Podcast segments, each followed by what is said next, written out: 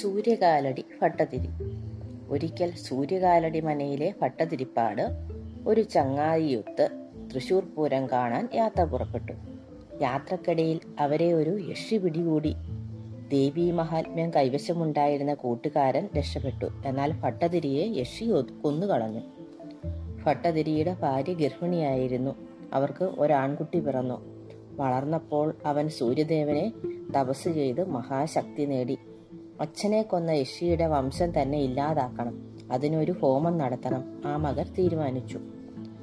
അങ്ങനെ ഹോമം ആരംഭിച്ചു. അപൂർവ തേജസ്സും മന്ത്രബലവും സ്വായത്തമാക്കിയ ഭട്ടതിരിയുടെ മുന്നിലേക്ക് യക്ഷികൾ തുള്ളിക്കൊണ്ടുവന്നു ഞാൻ കുറ്റവാളിയല്ല. എന്നെ വെറുതെ വിടണേ. ഓരോ യക്ഷിയും അപേക്ഷിച്ചു. ദയ തോന്നിയ ഭട്ടതിരിപ്പാട് അവരെയെല്ലാം വെറുതെ വിട്ടു. ഒടുവിൽ ഭട്ടതിരിയുടെ അച്ഛനെ കൊന്ന യക്ഷി തുള്ളിക്കൊണ്ടെത്തി. എന്നിട്ട് അപേക്ഷിച്ചു. പൊറുക്കണേ. എന്നെയും വെറുതെ വിടണേ. ഞാനൊന്ന് ഞാനാണത് ചെയ്തത്. എന്നാൽ ആ കൊലയാളിയെ ഭട്ടതിരി വെറുതെ വിട്ടില്ല. മരിക്കാൻ നേരത്ത് ആ ഋഷി ഭട്ടതിരിയെ ഇങ്ങനെ ശപിച്ചു. എന്നോട് ചെയ്ത കഠിന പ്രവൃത്തിക്ക് ശിക്ഷയായി ഇന്നേക്ക് നാൽപ്പത്തിയൊന്നാം നാൾ അങ്ങ് ശ്വാസം മുട്ടി മരിക്കട്ടെ. അപ്പോൾ ഭട്ടതിരി ചോദിച്ചു ശാപമോചനമില്ലേ? ഉണ്ട്. നാൽപ്പത്തിയൊന്നാം ദിവസം തിരുവാലൂർ ക്ഷേത്രത്തിൽ ദീപാരാധനയും അത്താഴ പൂജയും തൊഴുതാൽ ശാപമോചനം ലഭിക്കും. അപ്പോൾ ഈ യശിയുടെ ഭർത്താവായ ഗന്ധർവൻ പള്ളിബാണ പെരുമാളിന്റെ ഭാര്യയെ ബാധിച്ചു. പട്ടതിരി അവിടെ എത്തി ഗന്ധർവനെയും ഒഴിപ്പിച്ചു. ഇന്നേക്ക് പന്ത്രണ്ടാം നാൾ നീ മൂത്രശങ്കയാൽ മരിക്കും ഗന്ധർവനെ ശപിച്ചു. ശാപമോഷത്തിന് ഭട്ടതിരി തിരുവാലൂർ ക്ഷേത്ര ക്ഷേത്രത്തിലെത്തി. നാൽപ്പത്തിയൊന്നാം ദിവസമായി ഭട്ടതിരി അമ്പലത്തിൽ മുങ്ങിക്കുളിക്കുകയാണ്. ദീപാരാധനയ്ക്കും അത്താഴ പൂജയ്ക്കും വളരെയധികം സമയമുണ്ട്. അപ്പോൾ ഗന്ധർവൻ വേഷം മാറി അമ്പലത്തിലെത്തി. ശാന്തിക്കാരന്റെ അടുത്ത ചങ്ങായിയുടെ വേഷത്തിലെത്തിയ ഗന്ധർവൻ മേൽശാന്തിയോട് പറഞ്ഞു ഇന്നിവിടെ ഒരു ദുർമരണം നടക്കും. അതിനാൽ മുന്നേ മുക്കാൽ നാഴിക പകലിനു മുന്നേ പൂജകൾ കഴിച്ച് നടയടയ്ക്കണം.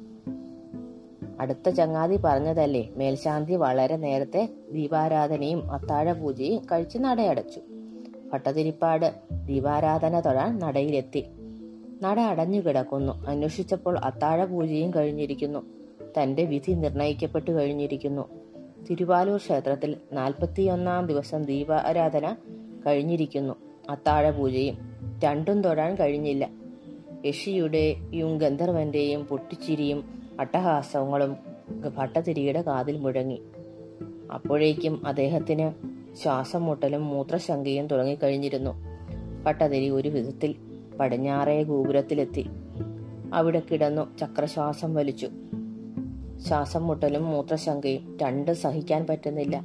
ഈശ്വര ഗ്രന്ഥത്തിൽ കണ്ടതേ ഞാൻ ചെയ്തുള്ളൂ. എന്നെ എന്തിന് കൊല്ലാക്കൊല ചെയ്യുന്നു? ഭട്ടതിരി ചോദിച്ചു.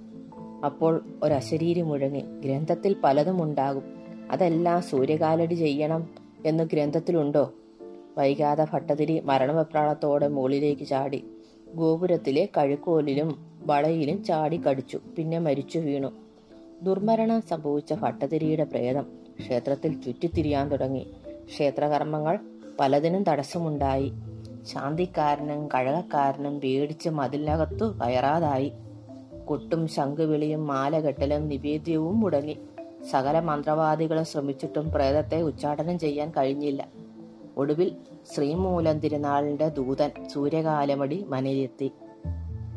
അവിടെയുണ്ടായിരുന്ന അപ്പൻ പട്ടതിരിയോട് പറഞ്ഞു സഹായിക്കണം. പക്ഷെ സഹായിച്ചാൽ തനിക്കും ജീവാപായം സംഭവിക്കുമെന്ന് അപ്പൻ ഭട്ടതിരിക്കറിയാമായിരുന്നു. എങ്കിലും ക്ഷേത്രകർമ്മങ്ങൾ മുടങ്ങരുത്. ആളുകൾ ഭയപ്പെടരുത്. ത്യാഗിയായ അപ്പൻ പട്ടതിരി ക്ഷേത്രത്തിലേക്ക് പുറപ്പെട്ടു. തിരുപാലൂരെത്തി. അദ്ദേഹം മരിച്ച ഭട്ടതിരിയുടെ രക്ഷസിനെ കുടിയിരുത്തി. എന്നാൽ അതിന്റെ നാൽപ്പത്തിയൊന്നാം നാൾ അപ്പൻ ഭട്ടതിരിയും നിര്യാതനായി.